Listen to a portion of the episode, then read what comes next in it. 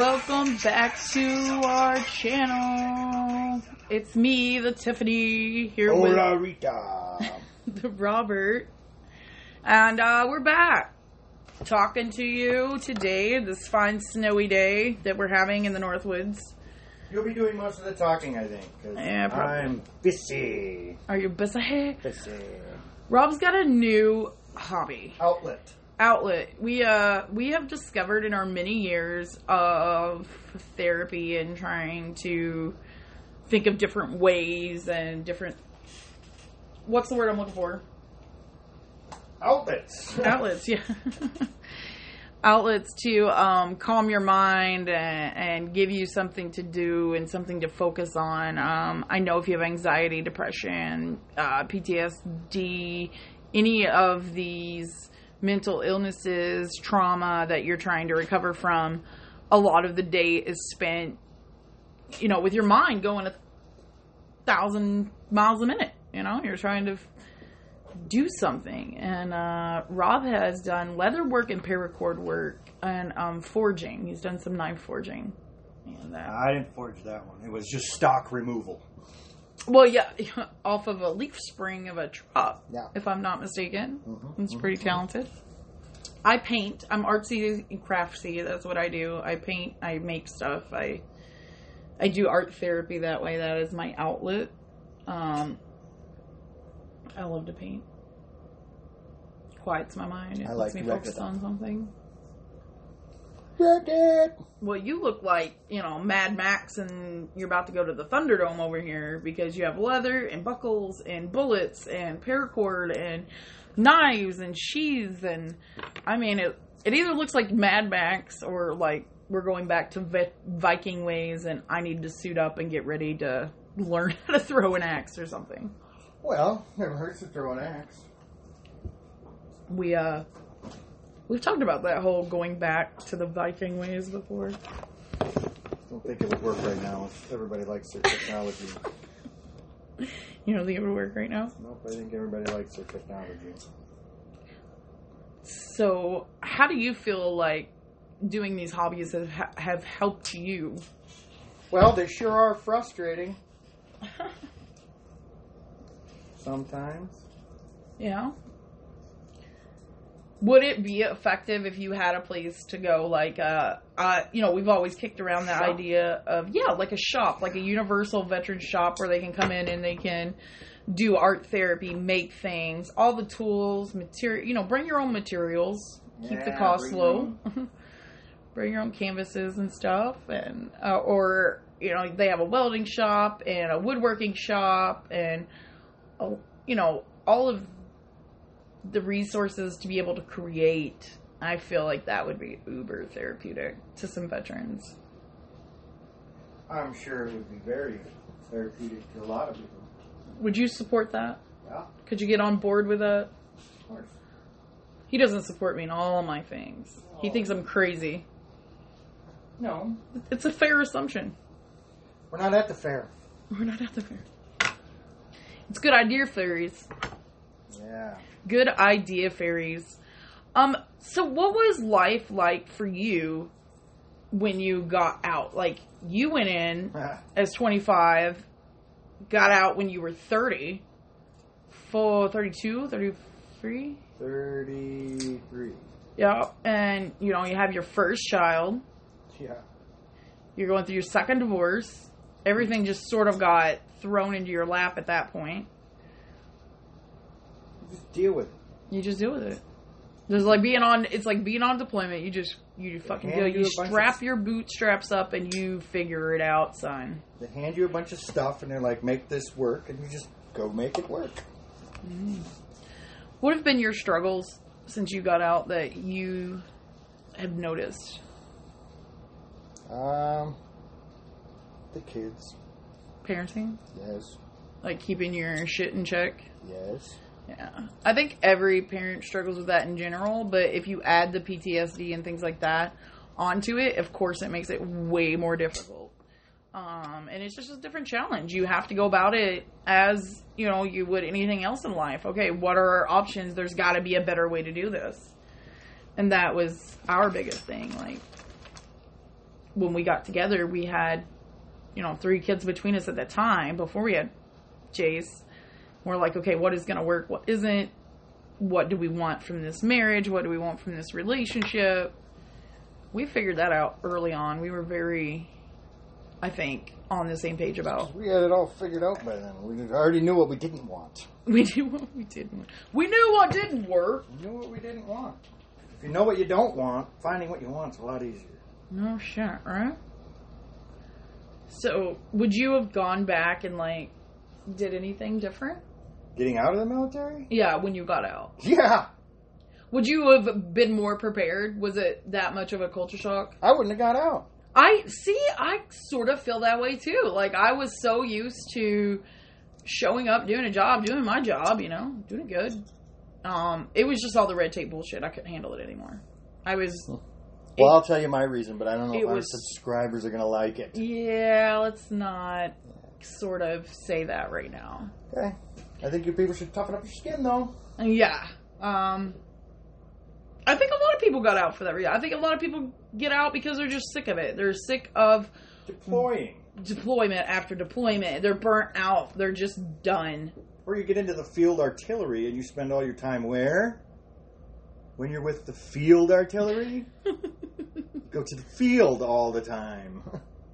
I feel like you did that a lot. I feel like you experienced that. I experienced the field. I did. You experienced the field. Yes. And it was not... It's like camping, only not fun. Oh my gosh, do you remember our first blended family camping trip? No. When we went with the O'Connors. And... It's Chute Pond. Terrible memory. Oh, you remember? I remember the first. Was that the one where we had the little crappy site? Yeah, well, it wasn't the crappy site. It was the little site beside the creek, and primitive. It was primitive camping. We went with some really good friends of ours. We had met in a Wounded Warriors to Soulmates retreat. There was 2 other couples that we had met and connected with on this retreat in 2015. Right after Jace Ruber was born. Right after we were married, literally. I liked that program that the VA offered. I really liked that program. I wish it was longer. It was like a 2.5-day boot camp to communication. We were the only couple that was dual military. And there was only 4 couples, right? 5, 4? 4 or 5 of us. Yeah, man. 4 or 5 couples. And it was at this little VA camp up in Tomahawk. Oh my God, gorgeous. You want to talk about gorgeous. And the people there were so nice. So nice. I got to feed chipmunks and squirrels by hand. That was like the coolest thing ever. The food was really good. They treated us great. We learned a lot. I think we should totally go back. I don't know if Rob wants to do it. But yeah, we learned how to communicate better with each other. We gotta go fishing. We did get to go fishing. And with those old guys, those Vietnam veterans, those guys were awesome. Wow, I forgot all about that. Was so much fun. See, that's what I'm saying, fishing. Yeah, it all connected with, like, fishing, hunting, crafting. We have noticed connecting with veterans and doing those activities and stuff like that. We have made some wonderful, wonderful friends in the Northwoods. And some of them I would consider absolute family. Tam, you know, all them, I absolutely... Well, Brian's a veteran. Yeah, we have a lot of veteran friends. Like, let's see, 1, 2, 3, 4, 5, 6, 7, 8. Tammy, Jason. Hey, Dad, Boris and Jace are fighting over a video game. Yeah, so... Sorry, the walkie-talkie went off again. Bryce and Jace are fighting over a video game. I swear that's like the most common thing we hear in our house. I hate video games. I'm so over them. Anyway. So. I was saying something. They totally got me off track. Tons. Yeah, we do. We have tons of friends that are veterans. Probably because we surround ourselves. We do. I think that's our safety net. That's our... People like that, you know, they know. They know us. They get it. They don't judge. We've lost family members. Yeah, and if they do judge, they do it quietly and to themselves, which I appreciate, y'all. Thank you. Love you, everyone. Yeah. Bitch to yourselves. Yeah, I think we surround ourselves with people that we trust, that we know. And it takes a long time for us to trust people. We are very, our guard is up, our walls are up, you know, due to all the things that we have experienced in life. I think that's with anybody. I think everybody has their own way of doing things. These are just the ways we do it. We're very protective of our family. We're very protective of each other, of ourselves, of our little tribe.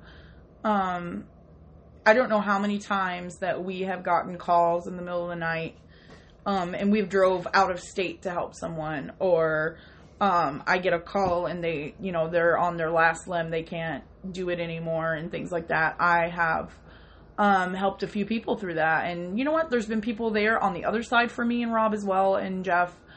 I think supporting each other is the biggest thing you can give someone.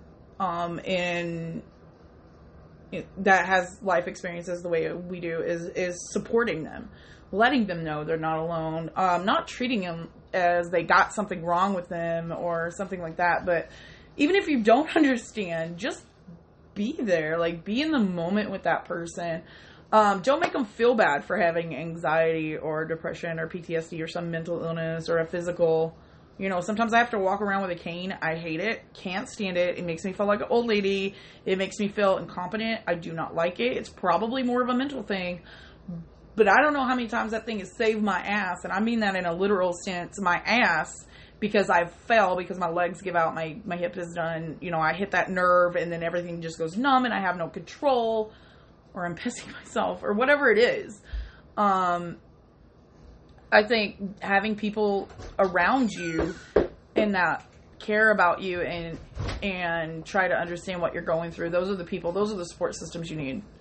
Because we've had a lot of the negative, too. We've lost family members. We've had horrible things said about us. It's all right. Yeah, I mean, we're getting through it. We, what are you dropping over there? Loud noises! I mean, you're podcasting in the work zone.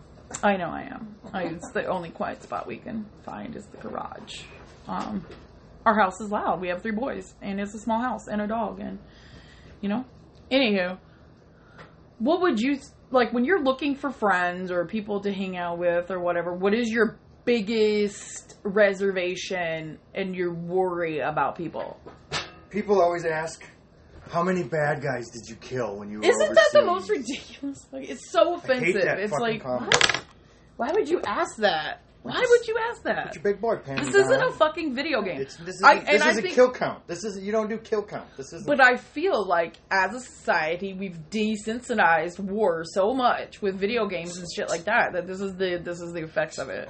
That's why the boys don't play Call of Duty. Yeah, or anything like that.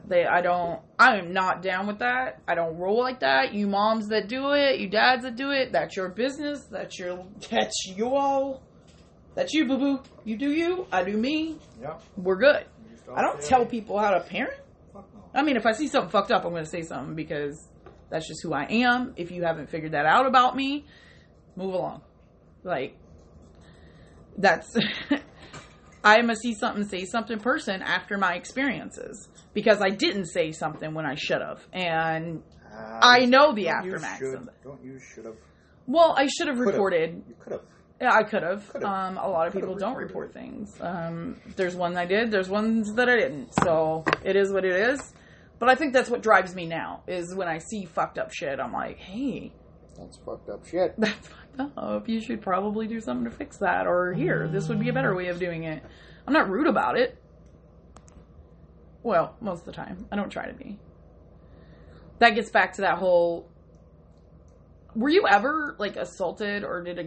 woman ever? I'm just asking. I was hit on by a gay guy pretty intensely. Oh, I bet that was an experience for you. It only lasted a minute. I left. Oh, I know my first lesbian encounter when I was in the military. I was on the USS. Oh my god, what ship was that?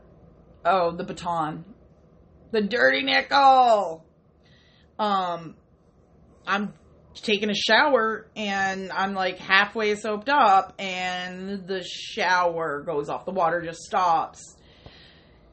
And the chick next to me is like, all just out of nowhere, so you into guys or girls? And I'm like, guys, definitely guys.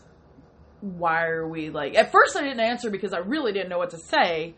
And then what do you my say? Brain kicked in, is like, you better answer quick before she this comes over here. Onesie shower becomes a twosie shower. Yeah. You know, that I was always worried about that, too. It was, hey, some of those females were uber intense, and they were just all about it. They were just like, baby girl, let me take care of you. Baby girl this, baby girl that. And I'm like, no. No, thank you. So not only was I getting it from dudes, man. I was getting it from women, too. And that was not cool for me. It's not funny. You laugh about it now. It was traumatizing. You were getting hit on by women and men. And it was, most guys have a hard time getting hit on by women. It was really hard because I was an 18, 19-year-old female, buck 15. College age. What do college people do? Exactly. And I was, quote-unquote, fresh meat. I remember getting off the bus into Pensacola. I had heard a story. Somebody else had done a podcast, the Veterans Female Podcaster. Shout out to her. She's awesome. If you're listening, Chica, I appreciate everything you do. The Female Veteran Podcast channel, I really like it. She's really got me hooked. I really like all the intense conversations and the truth, and she allows people. But anyway, shout out to her. Can't remember her first name right now. I think it's Kira. Anyway, I probably got that wrong. Don't take that, hold that against me. I'm horrible memory, TBI in my defense. But one of the females, I think her name was KJ, she was talking about, you know, bringing her bags onto the base and into the, you know, the barracks and getting catcalled. Yeah. And I vividly remember me and these chicks getting off of our bus into Pensacola and the same thing happening. Them coming off of balconies, down where the smoke pits and the picnic tables and the grill area pavilions were, and they were just... Ooh, baby, fresh meat, man. You know, all men, like, catcalling us women. Not women, too? No. It was all dudes. Most of them were Marines because we were... Well, Marines don't get to spend time with women. Yeah, they're special, aren't they?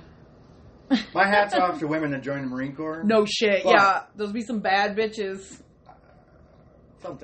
Sometimes they turn out to be... Other things, like, we'll just leave it more butchy than others. Hey, man, to each their own, wherever you want to ride, as long as you don't fuck with me, and you don't come in my safe zone, and you respect me, I'll respect you, and that's how I am. And that's with man, woman, or, there are other terms now, and I don't know them, so I will not say them, because I do not want to be offensive to anybody, because I just don't know them. I don't know. But yeah, catcalling. That was a huge thing. It was disgusting. It was like, dude, really? On.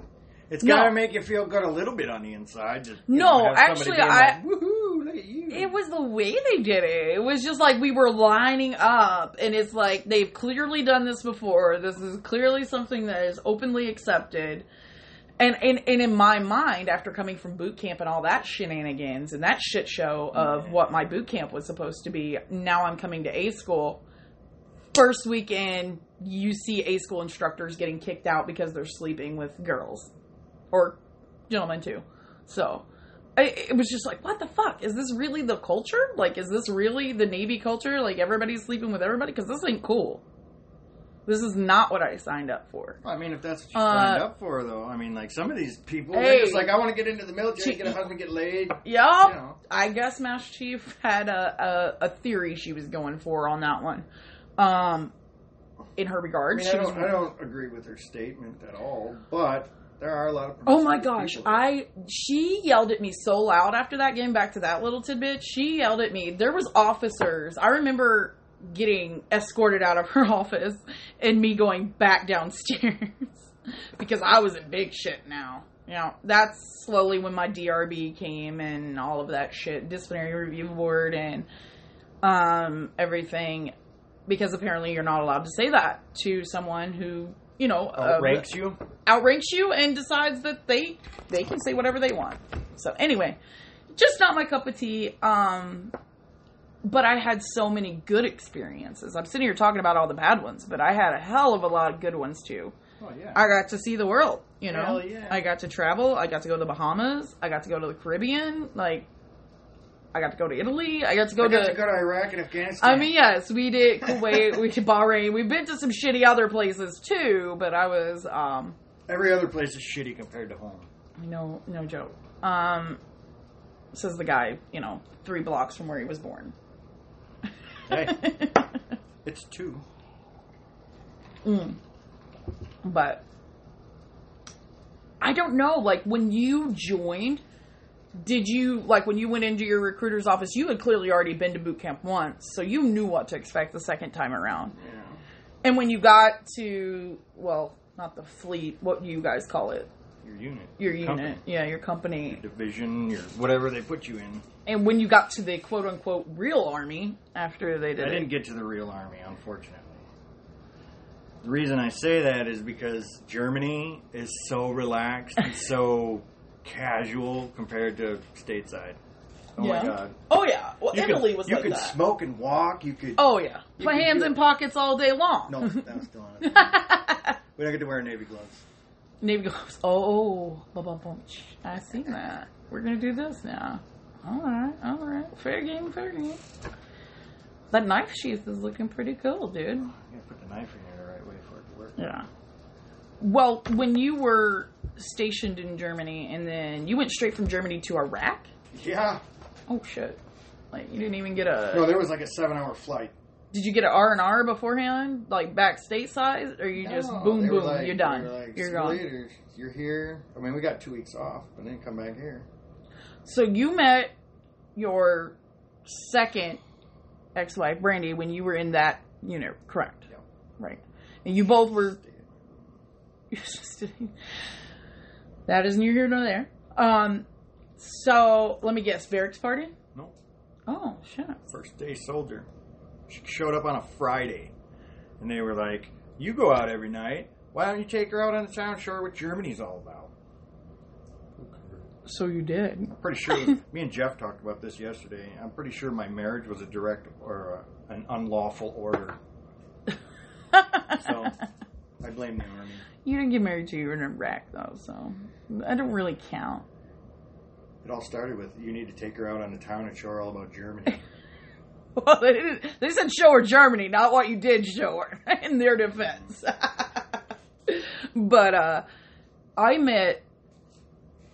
Scott in my first husband in my first duty station, too. And after a few deployments, that went awry.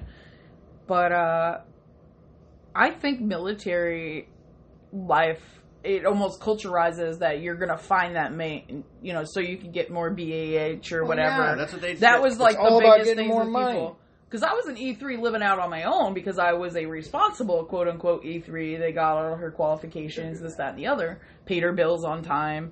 They had all kinds of rules. You could not live out on town unless you were E5. Unless you showed all of these things. Unless you were married. Yeah, or married. That was another thing. And I think a lot of people were getting married just for that reason. Live off base. Yeah. Well, because you could get a house... you could get a house for $600 a month. Save money. And they were giving you $1,300 in BAH, so you could save that. But if you lived on base, they give you $1,300 for BAH. They take you $1,300 for BAH, just like that. Yep. I never did the base housing. I never did that. Oh, so that's terrible. Yeah, I didn't even like the barracks. So trying to get me to save base housing would have been like trying to baptize a cat, I think. It was the first time I stepped onto a ship into the female birthing. Fuck no. No. Nope. I walked right back out. I looked at Senior Chief and I was like, no. And he's like, you don't have a choice. No. I'll sleep in the maintenance space, but that is nasty. Those women, holy bejesus. I don't even... No. Just no. It was gross. You don't put a bunch of women on the ship like that. They're all cycling at the same time. They're all moody at the same time. Some of them have not been taught how to bathe and be hygienic during those monthly cycles, if you're getting my drift. Yeah, I was not a fan of female birthings on the ship. There is not one female birthing. Nope. Just not. Getting to the point of this where I gotta start hammering soon. Yeah, well, anywho. I'm just saying. What was the worst birthing you'd ever been in? Oh, let's see. Now, by birthing, you're probably talking about barracks. Yeah, birthing. Birthing on the ship housing. Is living spaces. Yeah, sorry. I was a truck driver in the wonderful United States Army. So we didn't have that. We had transient housing. Connex boxes? Billets. Yeah, okay. So you go into a room, and it's 100 feet long. There's bunk beds all the way down it. Aw, you guys were together. Who? All your people. All your male people were together. Yeah, see, that all was like... female people were together in a different room. Ugh. And that was nice, because then, you know, we didn't have to deal with that. Dude, females are drama. That's no joke. Yeah. They're crazy, man. They scare me. Females scare me. You want to talk about something vicious on this planet? Oh, a chick. A pissed off, revengeful chick. I just read a thing on the internet from a very famous Indian person, and they said that the most poisonous and terrible animal on this planet is a human being. Well, yeah, look around, man. We're toxic. We're horrible. Anyway. We're horrible little squishy things. Anyway, I just thought that 80% made of water or whatever it is. We were talking about quotes and people. Anyway. Well, I will wrap this up by we just wanted to come back out here and talk about some more things of female, well, not just female birthings, but issues that we have came across while serving and on deployments and things like that. We got two special guests coming on this week. Both were in the Army. We might actually have a third if I can get the calling in thing to work right. And Jeff should be back on. Our next episode, Jeffrey should be here, and we're going to talk a little bit more about... Drill him next time. I'm just kidding. We're going to talk a little bit more about how our little tripod unit of parenting came about and how we do this blended family thing. Because a lot of you are very interested in how this all came about. And it's a pretty cool story. So, tune in. Keep on clicking that subscribe button. Give us those likes. Let us know what you guys want to hear. Thank you for all the support, and peace out. Obrigado.